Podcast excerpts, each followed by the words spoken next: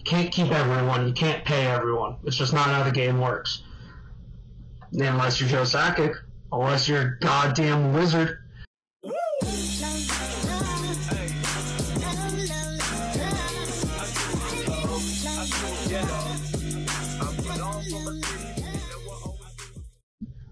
Welcome back to Frosty Talks. I'm your host, Dylan Ryan.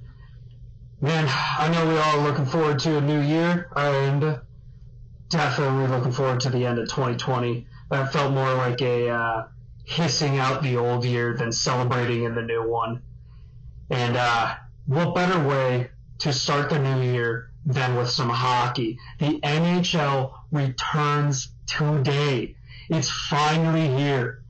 And they absolutely nailed it with the slate of games that they're doing. The the Pittsburgh Penguins versus the Philadelphia Flyers going to be so much fun. That starts off the day. Then you have the Canadiens versus the Leafs. Beautiful game. Auston Matthews over there, that's going to tear it off. Chicago, Tampa. That one's a little weak, not going to lie. Tampa's more than likely going to just roll over Chicago and then Canucks Oilers. That's going to be a blast. The Oilers got absolutely embarrassed by Chicago in the playoffs last year. I kind of see them looking for blood after an embarrassing exit to the playoffs at the hands of, like said, Chicago. So we'll see. Canucks also just absolutely surprised in the playoffs, going way farther than anyone even expected, even myself they definitely put my brain in a breadbasket there. But it's going to be a great game. Canucks Oilers can't see that one being a snooze fest at all. And then what better way to top it off than with the Blues versus the Avalanche, two well-established rivals just battling it out in one of the probably weakest divisions. But God, it's going to be so much fun. Not gonna lie, I'm taking the over in every single one of these games. I just, I think the forwards probably had more chance to train like in this off season without as much contact as you usually can. That's like my personal thinking on it. Like whereas the goalies, I can't see them getting much shots off. Like who's like they're all quarantined at home. Like who who's shooting on them? Like, do they have like a machine, or do they just have like their kids like shooting pucks at them? Because that's not an NHL level. So there's no way that they've been training quite to the degree, in my mind, that the that the forwards have. Like, I think they, I, I think there's going to be some good goaltending performances, especially Andrei Vasilevskiy. He's playing with the Lightning, and they get to go against the Blackhawks. So there's a chance that that one goes under.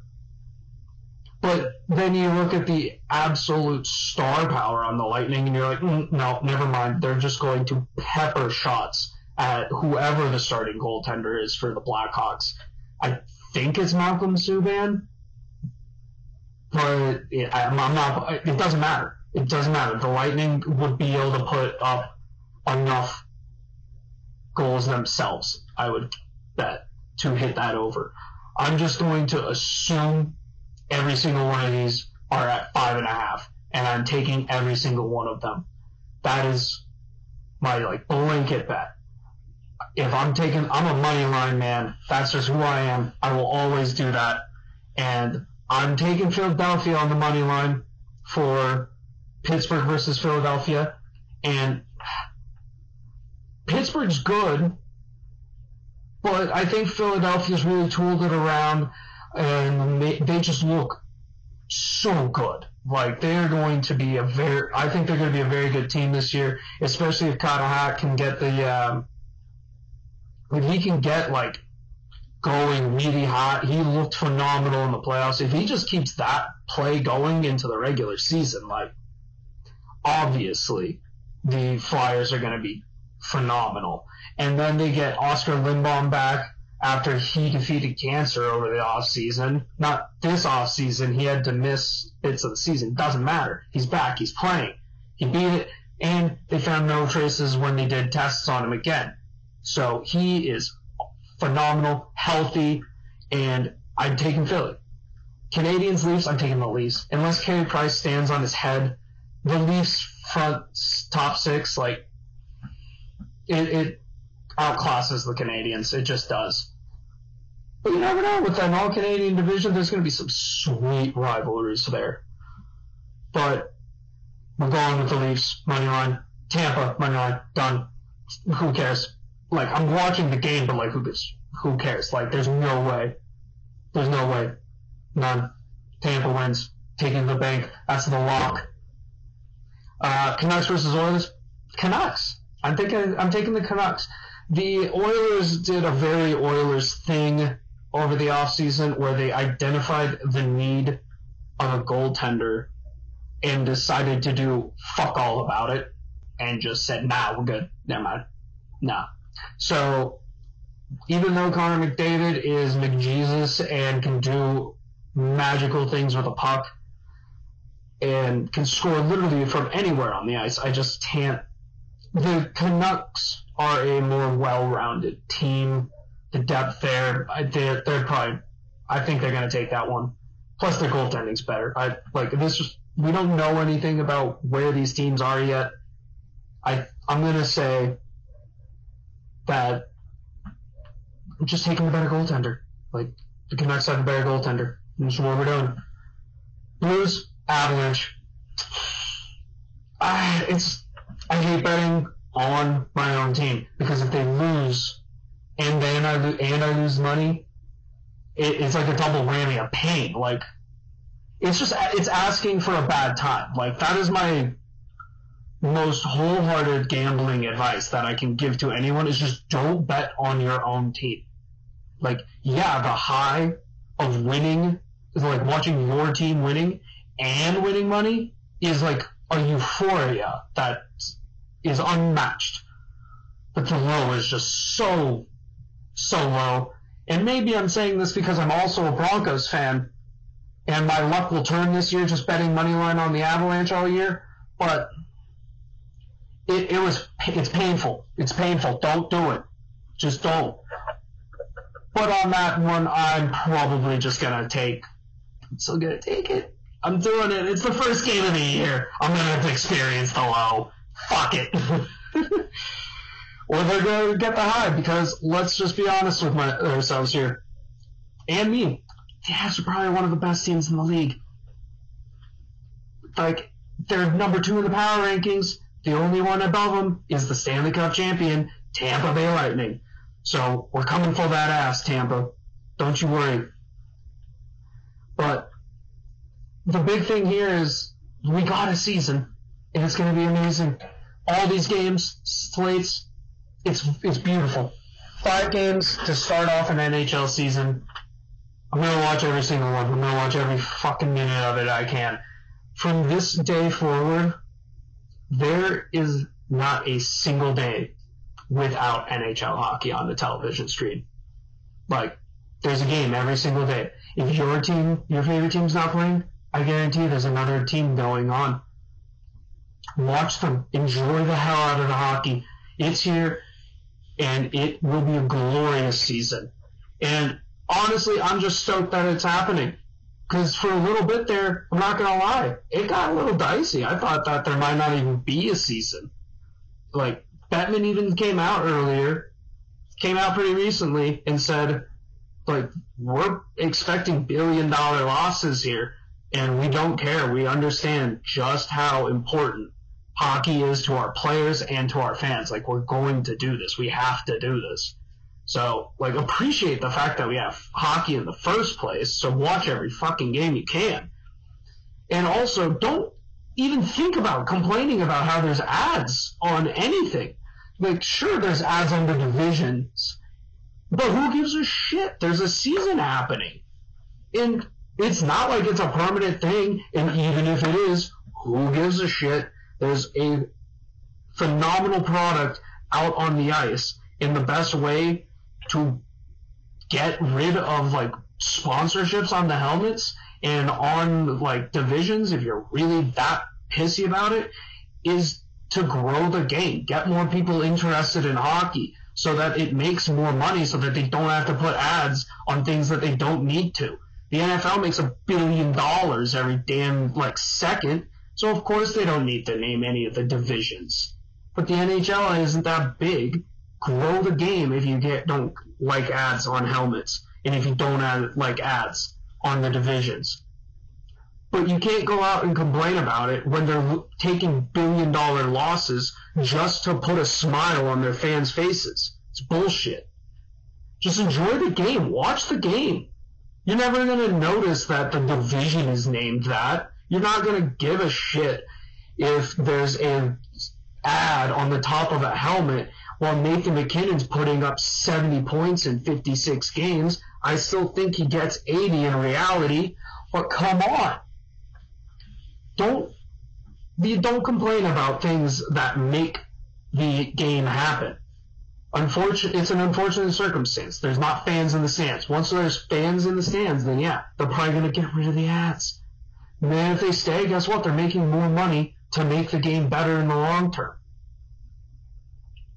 Do you think the like just just enjoy the games? Just watch hockey. There's so many. There's five games today. There's a game every single day for the next like 112 days. Is that not the ideal situation? Like, it's going to be great. It's not the normal season by any means, but it's going to be absolutely beautiful. And they finally, finally got it figured all out. It took them to the last minute because that's what the NHL does, but they got it figured out. And Bettman got his shit together and they got a season put out and a product there. And they started it with the perfect slate of games. 10 teams, and a bunch of them are in the top 10. Two of them are the top two. You got number one and two playing in different games. And guess who's number two? Sitting right there. Colorado Avalanche. Yeah, I, I can't not talk about the team. Like, they're, one, they're beautiful. One of the best looking teams in the league. Can't deny that when you got Man Rocket Gabriel Landeskog out there. He's, he's now the hottest man in the NHL. Especially since Henrik Lundqvist will be missing the season, unfortunately. We'll get into that one later. But Gabriel Landeskog's now the hottest man in the NHL, the fastest man in the NHL. Nathan MacKinnon's on the ice. Mikko Rantanen, Big Moose. We know how good all three of those guys are. Now the NHL knows exactly how good Cale Makar is after giving him the Calder Trophy. Absolute stellar season. Totally deserved that Calder Trophy. Which reminds me, go to the store. There's a Calder Cale t-shirt there. Support the podcast. This is how we keep ourselves going. Thank you. But seriously, Cale Makar.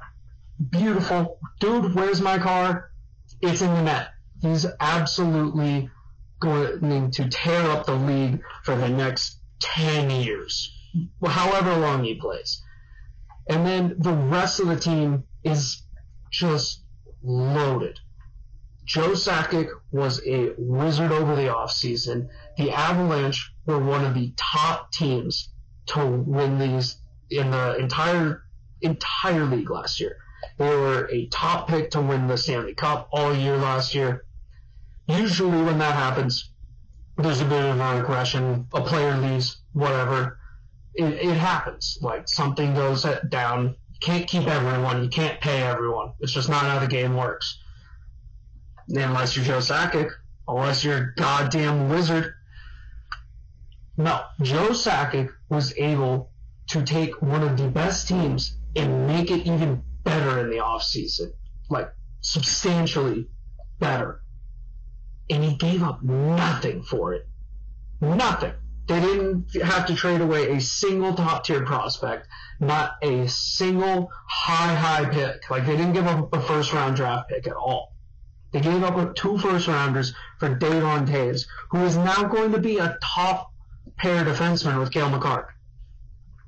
Two first, two second round picks for a guy that plays just like Cale Makar, but with a little bit more polish to his game because he's been in the league longer He's not as talented as Cale, but he has that puck stretching pass. He's got the ability to shoot and snipe from anywhere on the ice as well. He's got a hell of a slapper, and he's been in the league longer, so he's got a little bit of composure on his defensive side. Cale's young. We gotta remember that. He may be playing like a goddamn animal every single night, but he still still can't legally drink in his in the country. So give him a little slack on the defense. Now we're gonna pair him with someone that can that can help him with that. It's going to be it's it was a beautiful addition. It's going to be phenomenal. That defensive blue line pairing is great. The rest of the defense is just as good, especially when Erik Johnson gets back and able to play.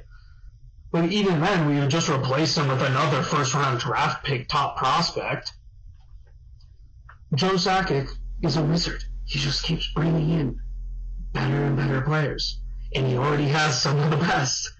He also was able to get Brandon Saad from the Blackhawks for pretty much next to nothing. Like it was very sad to see Mikko or not Mikko, jeez, uh, Nikita Zadorov go, but I mean when you return, when you look at it, the return was we gave we gave Zadorov, the Avalanche gave Zadorov to the Blackhawks and took Devon Toews to replace him from the Islanders, and then also added in a top six forward in Brandon Saad, who has won the Stanley Cup and has experience in the playoffs to help get the Avs over that last hump.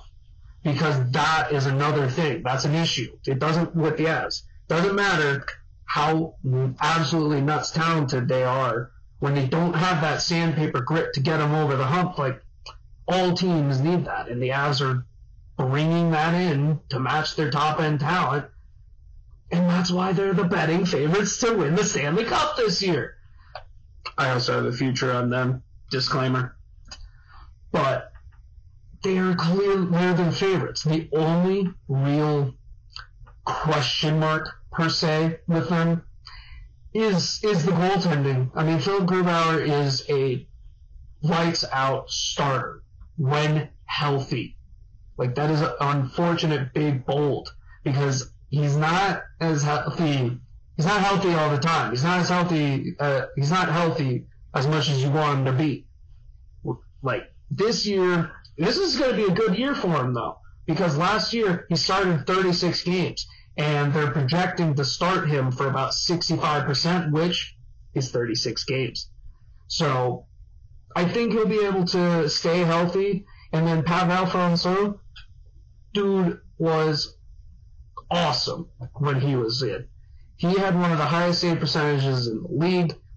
He also got hurt. So once again, goaltending health is just the only issue for the Avalanche. It seems like. Eh, well, every single team has the, uh, you know, they, that's an injury that is an in, that's an issue for every single team. But that's that looks like it's only the only real issue for the Avalanche. They don't have that big of a gaping hole as long as the goaltenders stay healthy. No big goals the none. It's it's and I'm biased. I'll be honest, but that depth is phenomenal. The team looks great. They are poised for a very, very good year. I'm not going to make predictions. I will bet on them heavily to win, but I am not going to outwardly predict that they're going to do it. Because guess what? It's really fucking hard to win a Stanley Cup. So hard. Like, do you know how many times the President's Trophy winner, the guy, the team that's the best in the entire league wins the Stanley Cup the same year, like four times ever. So yeah, it's like if, even if the Avs are like the best team in the NHL, it doesn't mean they're gonna win at all. They need to be able to win it in the playoffs. That's all that matters.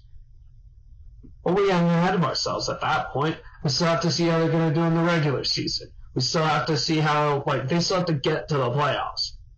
I'd be shocked if they didn't make it, but it's a it's it's brick by brick process, and the Avs have they got a damn good foundation to get that team into the playoffs and to win a shitload of games this year. And so I said depth, everything. But you know what?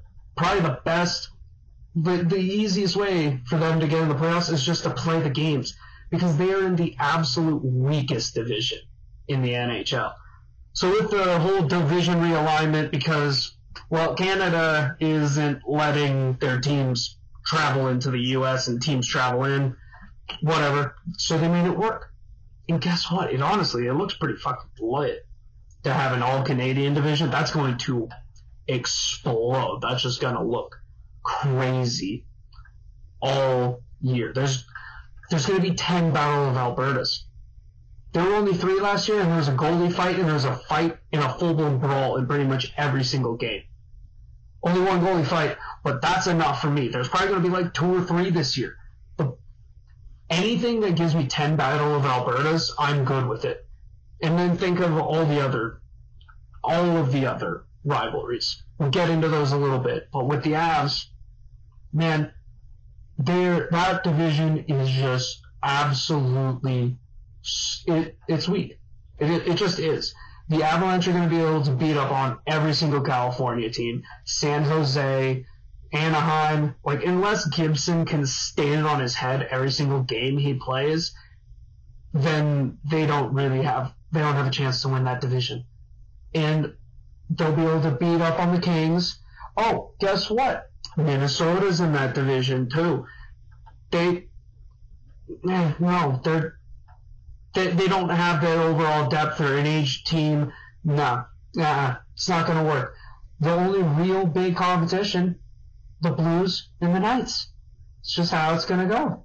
Like it's those are the top three teams in the West Division. Everyone else below that, like it's not great. Most of the like without the expanded playoffs, those are the only three teams that make the playoffs. So I think that's just how it's going to end up shaking out for the division. It just looks so much weaker than the rest of them. And speaking of the rest of the divisions, like which one is probably the strongest? I don't know. It's we're gonna have to genuinely look to see, but I think it's the North, the Canadians, man. Like they have one less team than everyone, so that's why you're having like ten Battle of Albertas and I think, one, that's just, that is going to be the most fun division by far. Not only is it the most comp- like competitive, it's going to be the most entertaining to watch. It's going to have the most games where you have to turn to like a must tune in. Every single Battle of Alberta, like I said, ten of them. You got every single one of those. Those are tune in like must watch television.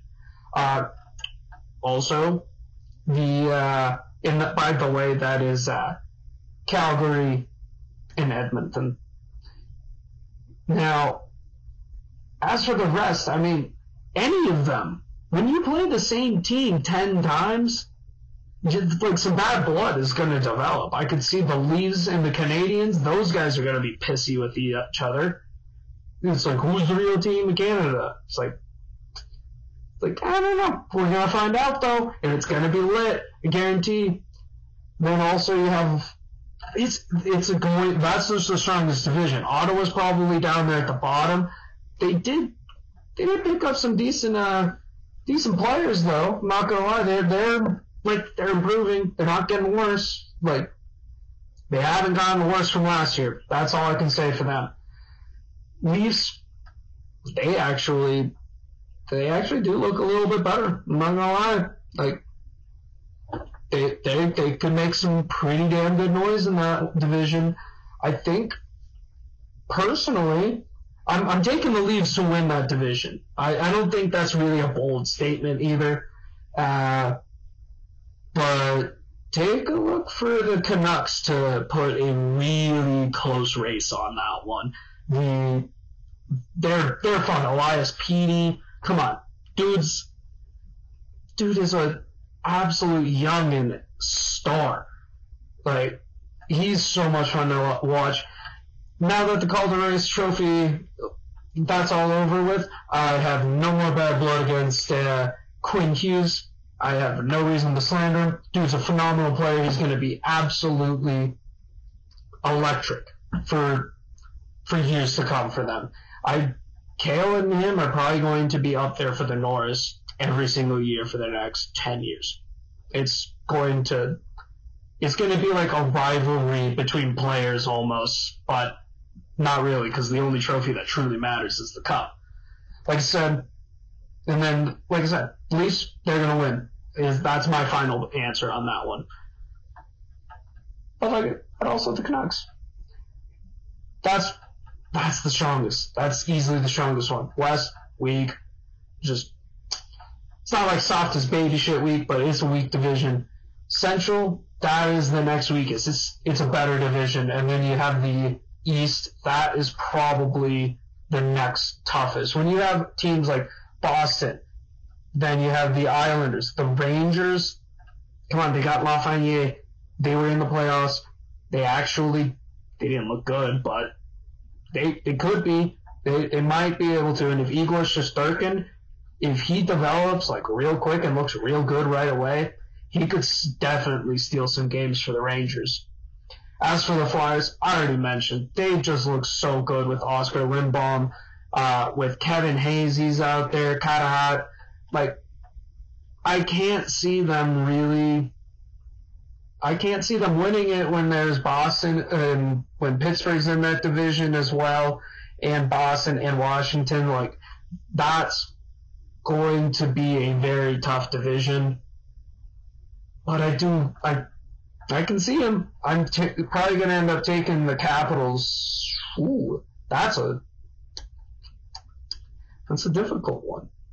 Pittsburgh's in the division too. There's a man named Sidney Crosby there that taught Nathan MacKinnon all he knows about the hockey. Yeah, shit, shit, shit, shit. But the Capitals, they picked up Big Z. Yeah, so uh, Big Z left the left the bees, and now he's in DC. Like, Zdeno Chara is a capital him, those, him and Ovi that's just gonna be delightful to watch on those two on the same team. I think that's gonna be fun.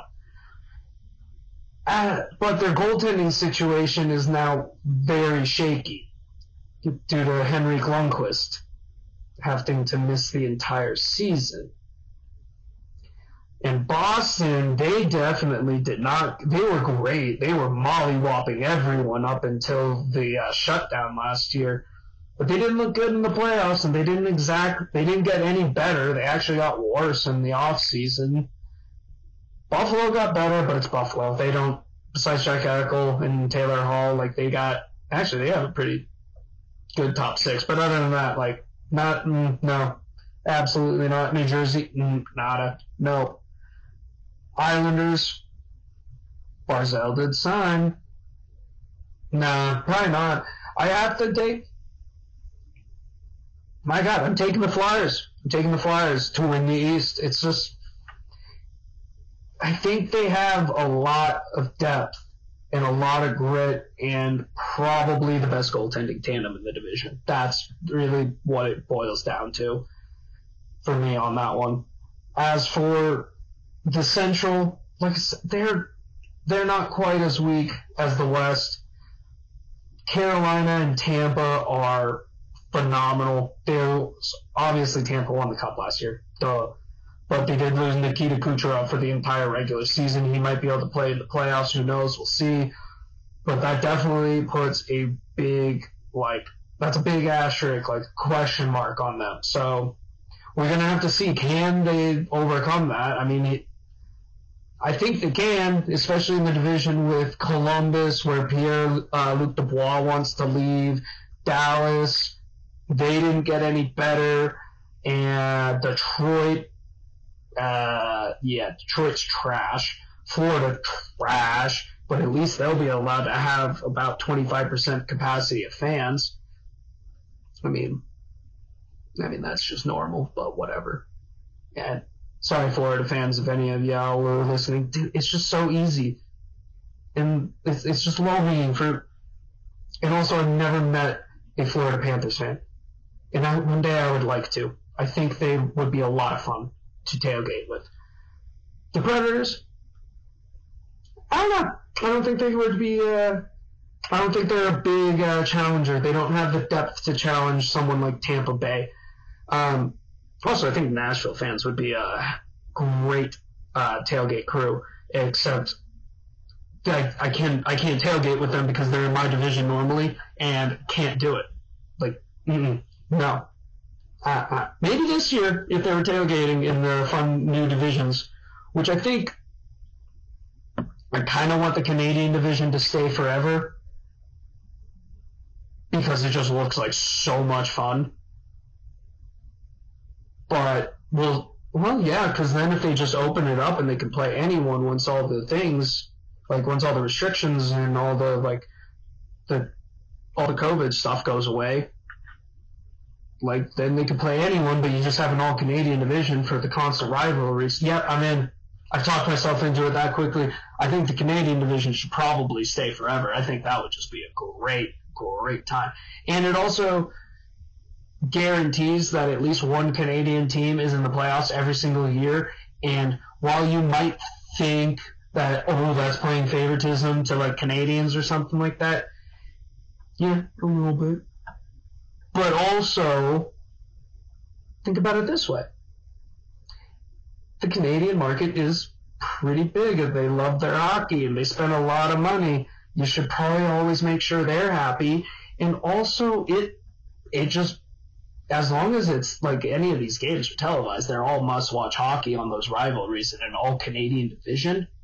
Like there is zero love lost between the Canadian teams. I don't like some like with the NFL for example, sometimes people will be like, oh, I just want the AFC to win. Or better yet, like the camaraderie in college, like in the Big Ten, like you want all the the Big Ten teams to win a bowl game, but unless they're playing your team, like unless it's a Big Ten bowl game against each other, or same with the SEC, you literally count which conference wins the most bowl games.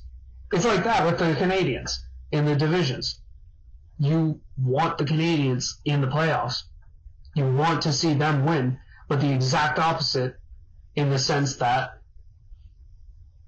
the Canadians will not root for anyone else. So it does not matter who gets into the playoffs if only one Canadian team makes it.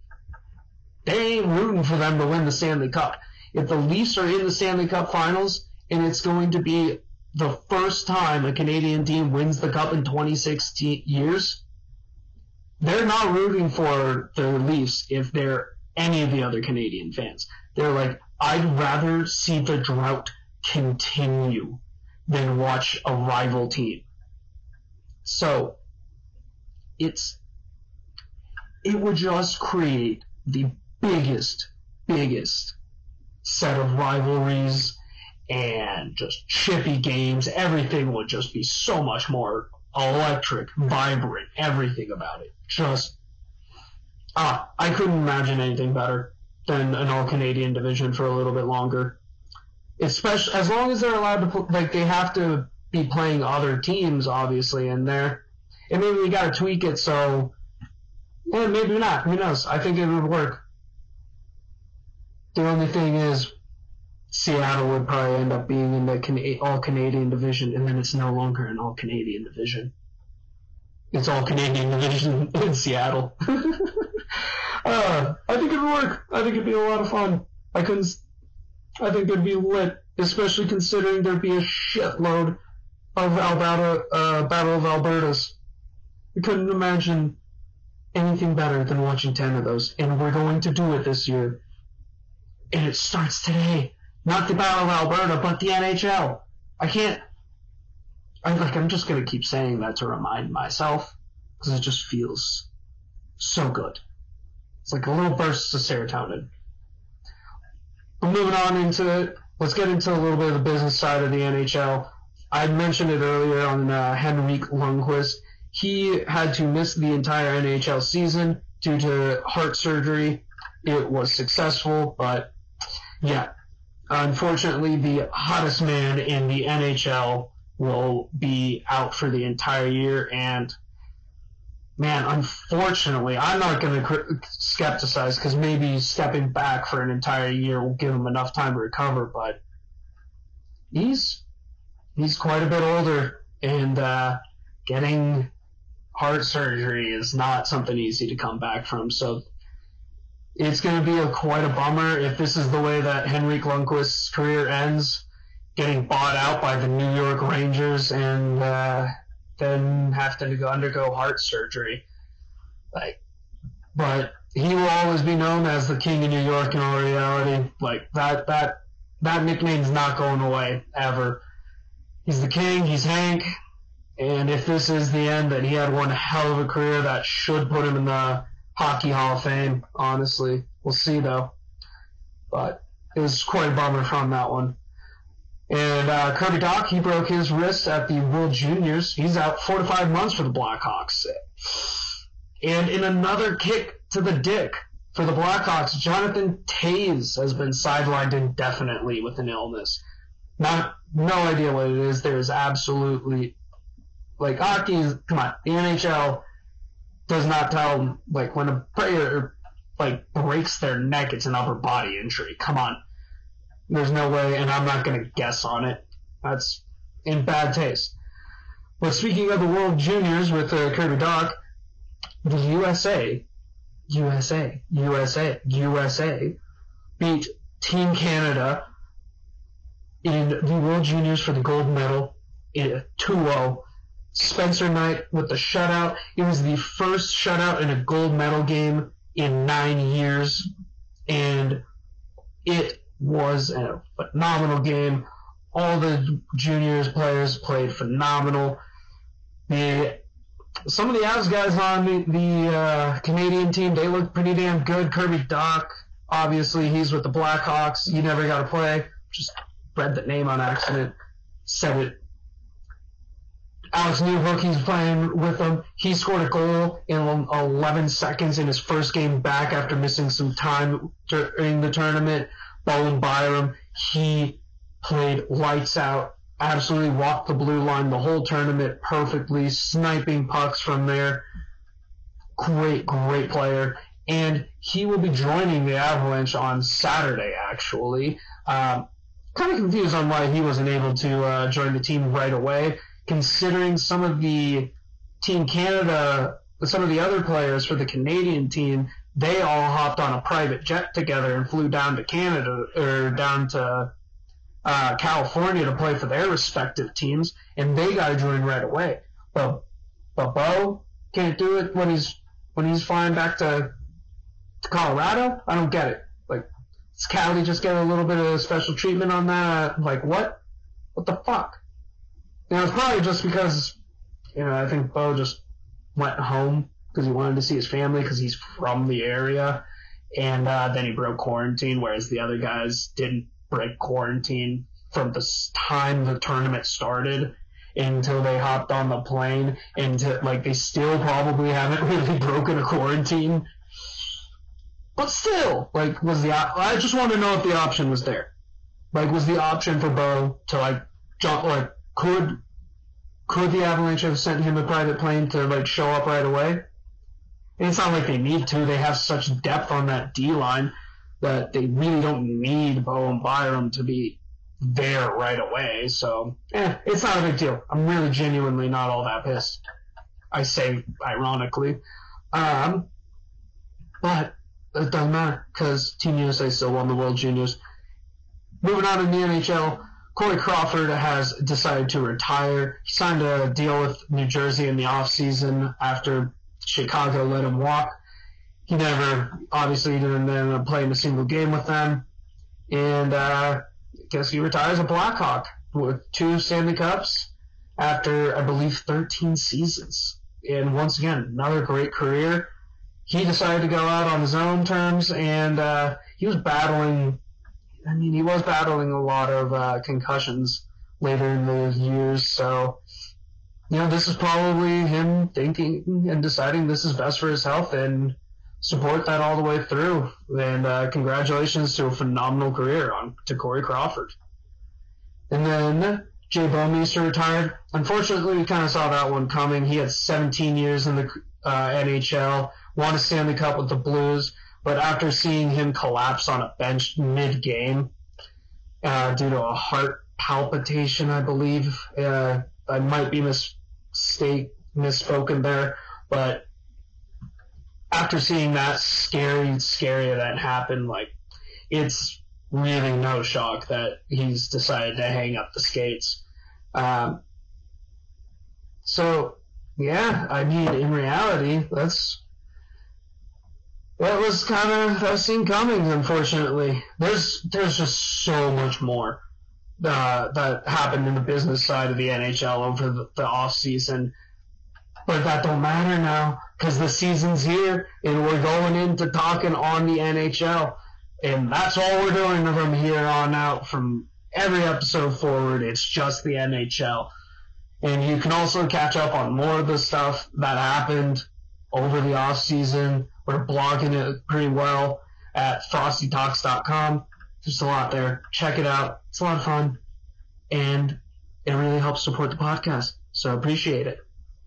Now, moving on into the NFL because we're still going. We had the first super wild card weekend of all time, and shit, I gotta, I gotta admit, it was pretty fucking super. It was.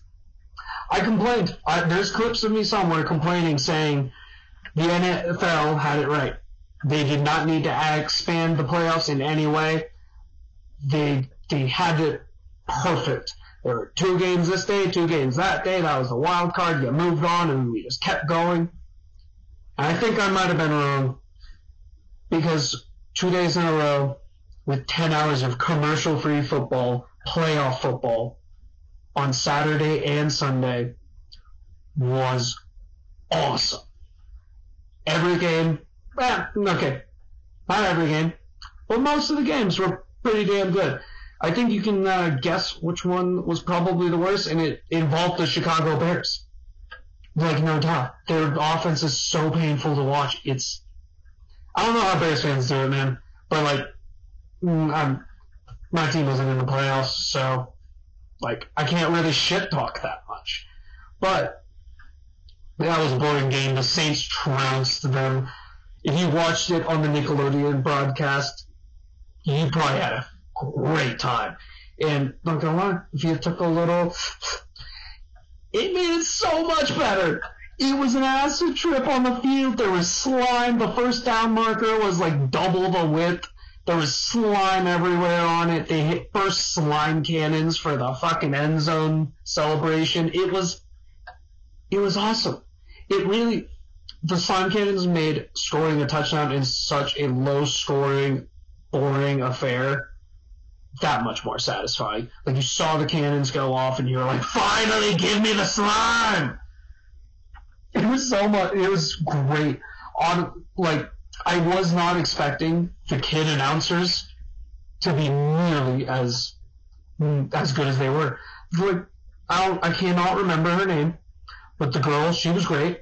She asked some weird questions. She somehow got one of the announcers to explain on live national television what football players do when they have to go to the bathroom during a game and the strength it must have taken to not mention the fact that Lamar Jackson most likely come on he's, he told us he was getting an idea but if you saw the film that man looked like he was running to take a shit the strength it must have taken to not make a Lamar Jackson joke in that moment must have been unreal.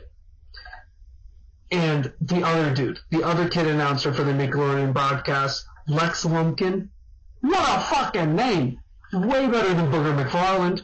Like, hire him. Put him on every sideline of Merrick. He was great. He somehow he seemed to connect with the with Cam Jordan at the end of the game. He was like, "Hell yeah, man! Like we're having a good time. Do you think you can get Sean Payton over here? I want to slime him." And they did! They waited until after the game, like, obviously, and after the Saints had won, in the locker room, they slimed Sean Payton. That is ten times better than doing a, a water bucket dump over the head for a win. Slime the coach? Hell yes. Count me in every time. I loved it. Loved it, loved it, loved it. That was the most fun football broadcast I think I might have ever watched. Even though the game itself was trash. And the rest of them, you know, pretty good. Washington football team, can't believe it. They actually put up a fight. They did not just trounce over and die against the Buccaneers. Because that, like, that genuinely is what a lot of people thought was going to happen. I, I mean, I had money on the football team to win, actually, because that defense and that front seven is nuts. And then I saw Alex Smith wasn't playing, and I was like, oh shit. Changed my bet and said, all right, Tampa's going to win now. They did. But the guy who replaced Taylor, replaced Alex Smith, Taylor Heinicke, oh my god, he was electric. That man was so much fun to watch. There is a play that he had in the game that captivated all of America, everyone watching, the entire Twitterverse was just like, the mind was blown. He takes off, he runs left, and he just sprints, dives from what feels like 10 yards out, nails, smokes the pylon like Superman, and gets a touchdown, and everyone's like, who is this guy? Who, what? You got, you guys let Dwayne Haskins play, and you had him just chilling in the background? What is going on here? Where did he come from? It was, he was lit. Taylor Heinicke. I, I can't believe it, but like he might, he might probably get a second chance with them, and didn't matter because, yeah, it, like the legend is has grown of Taylor Heinicke, but he couldn't pull it off. They couldn't win. Saints or Buccaneers 31, Washington 23. Yeah, it was a fun game. It was way more entertaining than anyone thought. They covered the spread they kept it somewhat respectable, and that is way more than we expected of the Washington football team. And that's way more than we expected Dan Snyder, that's for sure. Keeping it respectable, for fuck's sake, that man can't do that. As for the other ones, the one of the closest Colts Bills, that was a good, good game. I need someone to explain to me how that was a fumble at the end. If you watch that game, like someone explain to me how that was overturned. That fumble, like, like that was a fumble. Like, tell me how that. Like, someone explain to me how, like, the way that isn't a fumble. Like, I don't get it. At Dylan Ryan FT, please D Y L A N. By the way, spell my like that's how the name is spelled. Please, I don't get it. But it didn't matter. Josh Allen has a hose.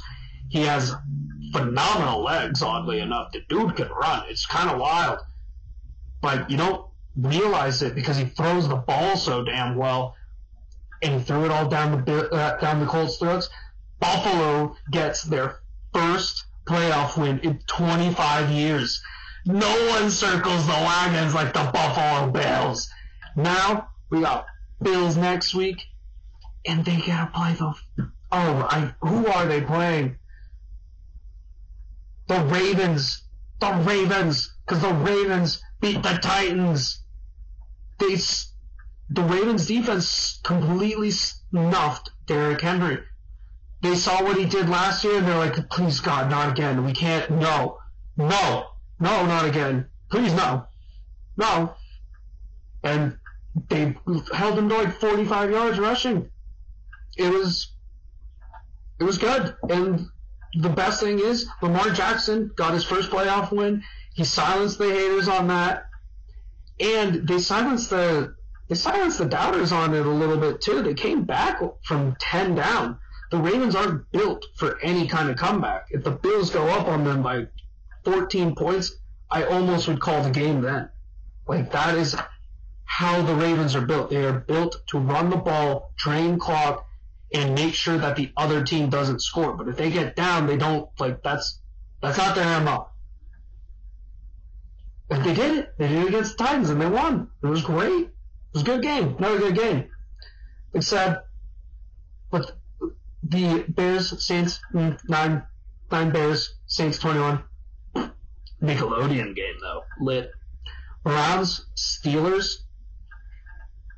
The Browns exercised 15 years of demons on the Steelers in that one game. They were up 28-0 in the first quarter. They scored on the first play when they snapped one over Big Ben's head, and I had straight flashbacks to Super Bowl 47. I had just distraught flashbacks to when the ball yeeted itself over Peyton Manning's head against the Seahawks in the Super Bowl. And damn, it almost started to look like it. It looked like it was about to be an absolute trouncing. Big Ben's somehow threw for 500 yards, an NFL record completion, and four touchdowns, and still looked like shit. And it was because of the four picks. Like, he just looked bad. He looks ancient. I don't know if this is his last game.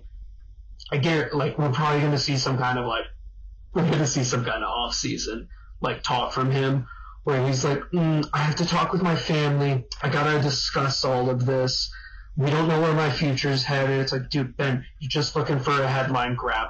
Like, what are you doing? We don't care about, like, are you coming, like, you're 38, you walk in a, you're in a walking boot every other week.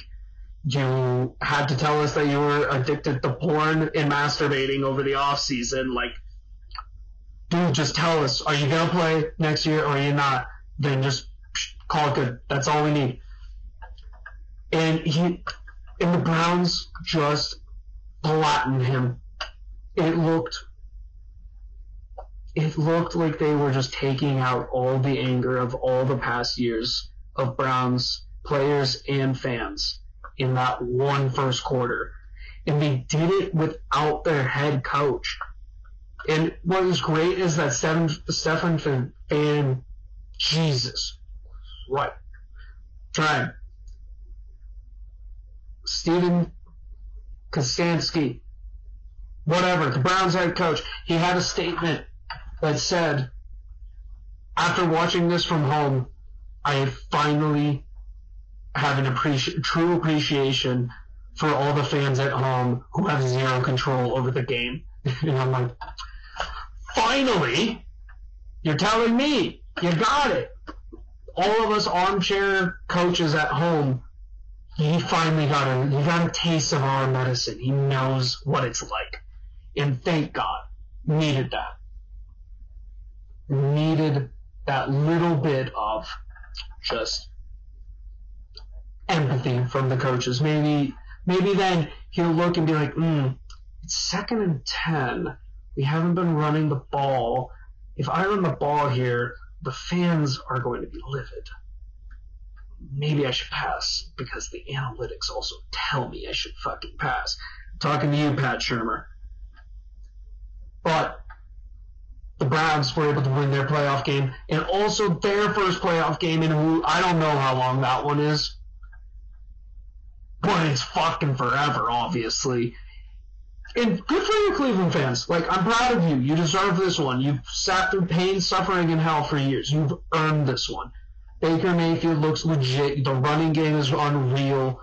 It looks like you're on to. Uh, it looks good. Unfortunately, you got to play the Chiefs next week, and you're probably going to get your ass cheeks clapped. But maybe not. I mean, if you can sack Patrick Mahomes a lot, and it's anyone's game, any given Sunday, or in this case, potentially Saturday, whenever they play. And then the last wild card game, Rams Seahawks. What if I told you that Russell Wilson can't fucking cook. And also that he's not going to be in the in the next round of the playoffs. Like my mind hasn't comprehended that. You almost kind of expect Russell Wilson to at least advance past the wild card. I don't know what it is. You just kind of expect it. But the man can't cook anymore. Like I don't.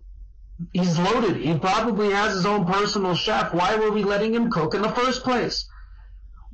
When he, it was all that when the Seahawks were good in the beginning of the year defense weren't playing them right. Like they had one safety over the top. They were single covering man on DK Metcalf, and then everyone wised up like, "Yo, we got to double guard that guy. He's met like he's he's a fucking Decepticon.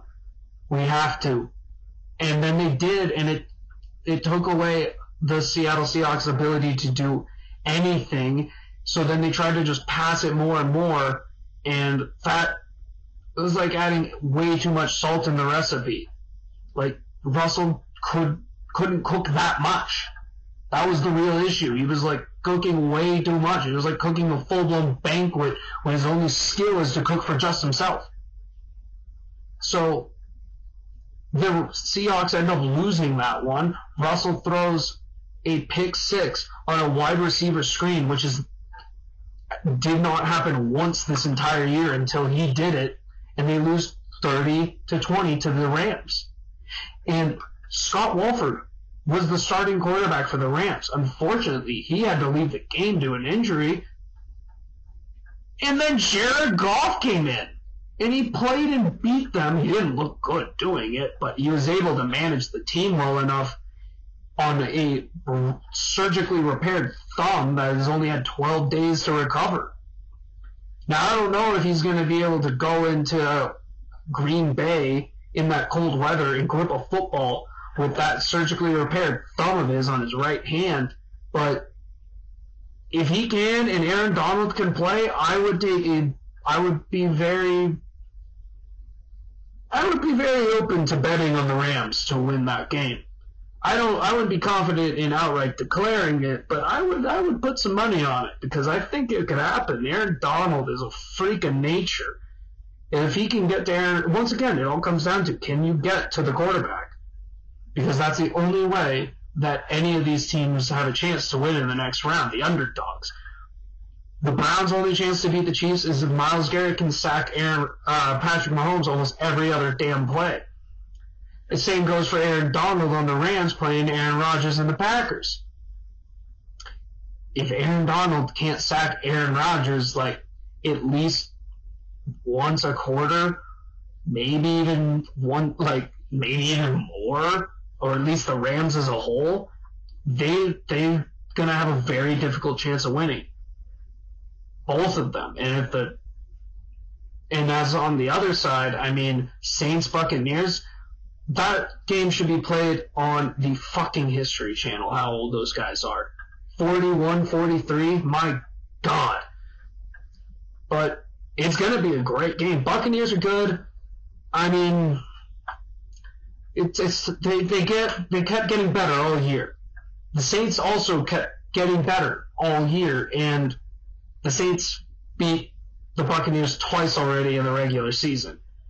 And statistically, like when you when this is that's happened before, like when a team meets in the playoffs and they played twice already in the regular season, and the team swept, they just win all three of the games. Like they've done it twice. They know what they're doing.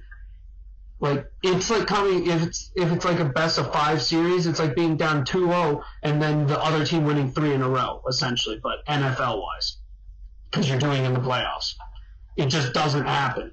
It just does not seem to work that way.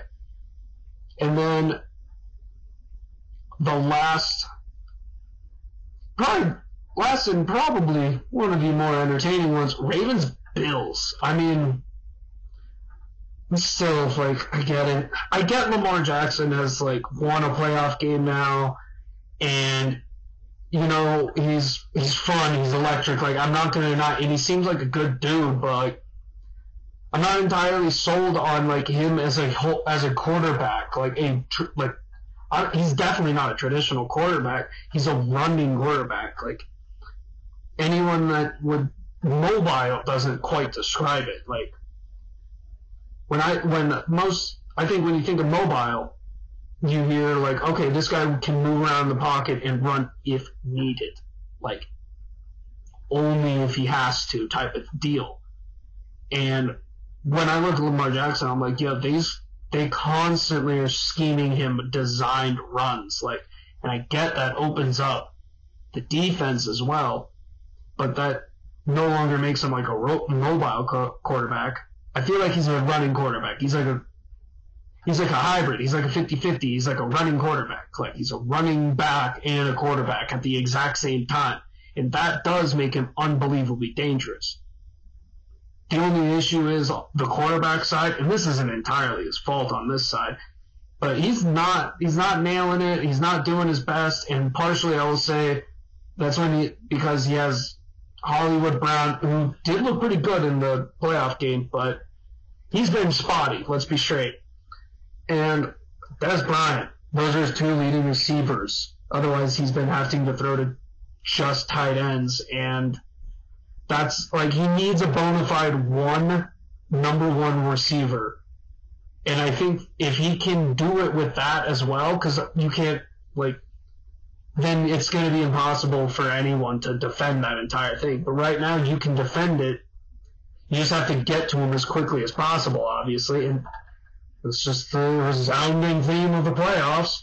It's how the Broncos won the Super Bowl in 2015. It's, you get to the quarterback. It's the only possible way for any of these teams to win that are underdogs. Because at this point, Ravens are the underdogs of that uh, Bills Ravens matchup. Like the Bills look good. They are one. They are the most fun team in the NFL right now.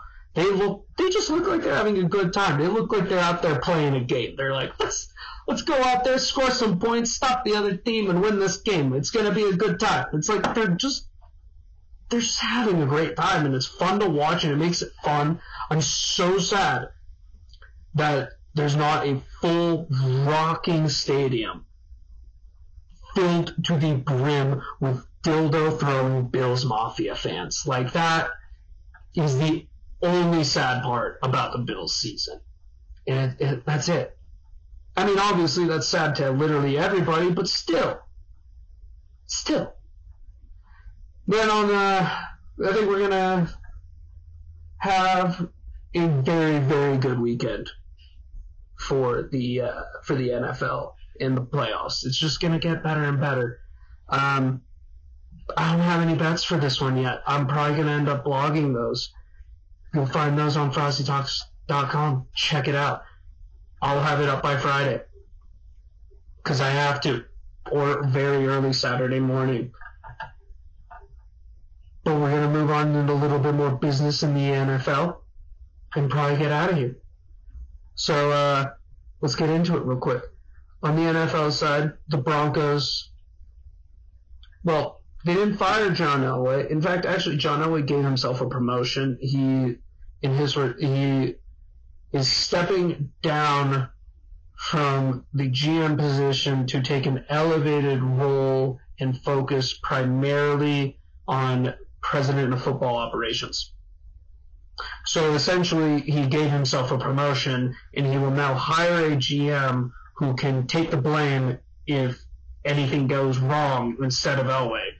And Elway still gets to stay with the team, do probably a little less work, take less hours, get more money, and no longer get blamed for when the donkeys look like trash and we have really shitty quarterbacks for years and years. Honestly, baller move. Give yourself a promotion. Like, that's fucking lit. I wish I could do that. That'd be amazing. But that's what Elway did with the Denver Broncos. As for the rest of the league, the Chargers fired Anthony Lynn after going seven and nine. Yeah, that saw that one coming after the amount of fourth quarter leads that guy blew. Like, oh my god, the clock management was astounding. It was mind boggling. It was baffling. There's a million words, and they all lead back to being really fucking bad, really bad decisions. So Chargers fired Anthony Lynn, and Doug Marrone was fired for the Jacksonville Jaguars. Uh, biggest news of it all and the firings was Doug Pederson getting canned from the Philadelphia Eagles less than four years after he won them with their only Super Bowl. What? I mean, I think if you read between the lines here a little bit, I think the reason here is Doug Pederson really does not like Carson Wentz. And the ownership and the GM really like Carson Wentz. So either Doug Peterson went or the owner and GM would have to cut or trade Carson Wentz, who looked like a steaming pile of shit all year, and keep their head coach. And they decided to keep the head coach instead of, and, or they, no, other way around. They decided to keep the quarterback, Carson Wentz, instead of the head coach, Doug Pederson. In reality, considering the owner was the one that made the decision, the chairman and CEO, Jeffrey Lurie, who, mm, my God, that guy does not seem to have a lick of football intelligence because the head coach is not the issue with the Philadelphia Eagles right now. Um, it's the GM. The, they have the worst cap space situation by far on an aging roster with a question back, a question mark at quarterback and zero wide receivers. Yeah, I mean they'll probably be able to get DeVonta Smith, who's a fucking god in the college football national championship on Monday. But I mean, that team's not good. That's they fired their head coach who wanted to be there to keep a quarterback who looked like trash, and now they're going to have a hell of a time convincing anyone to be the head coach of that dumpster fire and work for that GM who has now been through four head coaches in eight years. That is bad. Mm, wait, ten? It's it's a range between eight years and ten years. Either way, it is not a good look. At some point, the Eagles ownership is gonna have to sit down, look themselves in the mirror, and be like, "Yo, we fucked up. We fucked up bad. We should have fired this GM years ago." Holy fuck, how did we not notice how bad he was at drafting? He let Justin Jefferson go. Holy shit, we should have fired him that day. Until then, man, the, the Eagles should hire Adam Gase and let that man blow that uh, entire organization to hell and rebuild it from the ground up. And let's see, who else was fired in the NH or NFL? Bob Quinn was fired. Or, hmm, sorry, Bill O'Brien, Dan Quinn, both fired. Bill O'Brien, Texans and uh, Texans head coach and GM fired. Duh. Like that should have happened. That should have happened the day after the DeAndre Hopkins trade or it should have happened preferably for every Texans fan the day before. If like if Bill O'Brien had to go to someone to okay that trade, just him bringing that trade to my desk if I were the owner would be a fireable offense. To trade away DeAndre Hopkins for David Johnson in a second round pick I would be you if you're not joking, then you're fired. So tell me you're joking. So Bill O'Brien, he's out. He was out of the Texans in week five. He's been gone. Dan Quinn of the Falcons, he's out. I mean, you can't fire a guy after blowing a lead in the Super Bowl, even if it is historic, because it got you to the Super Bowl but that was that writing was on the wall, and it was definitely coming. Um, who else? Oh, Adam Gase. Duh. I mean, one, the only I think the only reason that Adam Gase made it to the end of the season and was not fired earlier was because he was actually the perfect head coach for what the Jets needed at the time. And what they needed was the first overall pick. He was doing a perfect job for so long of losing and losing and losing in more and more ridiculous ways and unfathomable, miserable ways for Jets fans. And that's what the front office needed. They needed a guy who people thought was a genius for some stupid fucking reason to keep saying stupid things like, I'm going to take this offense into uh, hyperdrive and tank the Jets while still looking like they were trying their fucking best. And then he won two games, and now they have the second pick, and the Jacksonville Jaguars get to have the first overall pick. He actually ended up fucking it up for them. They won two games to end the year. He won two games in a row to the year. Like, that was unfathomable to so many people. The Jets winning a game, let alone two, and then two in a row to boot.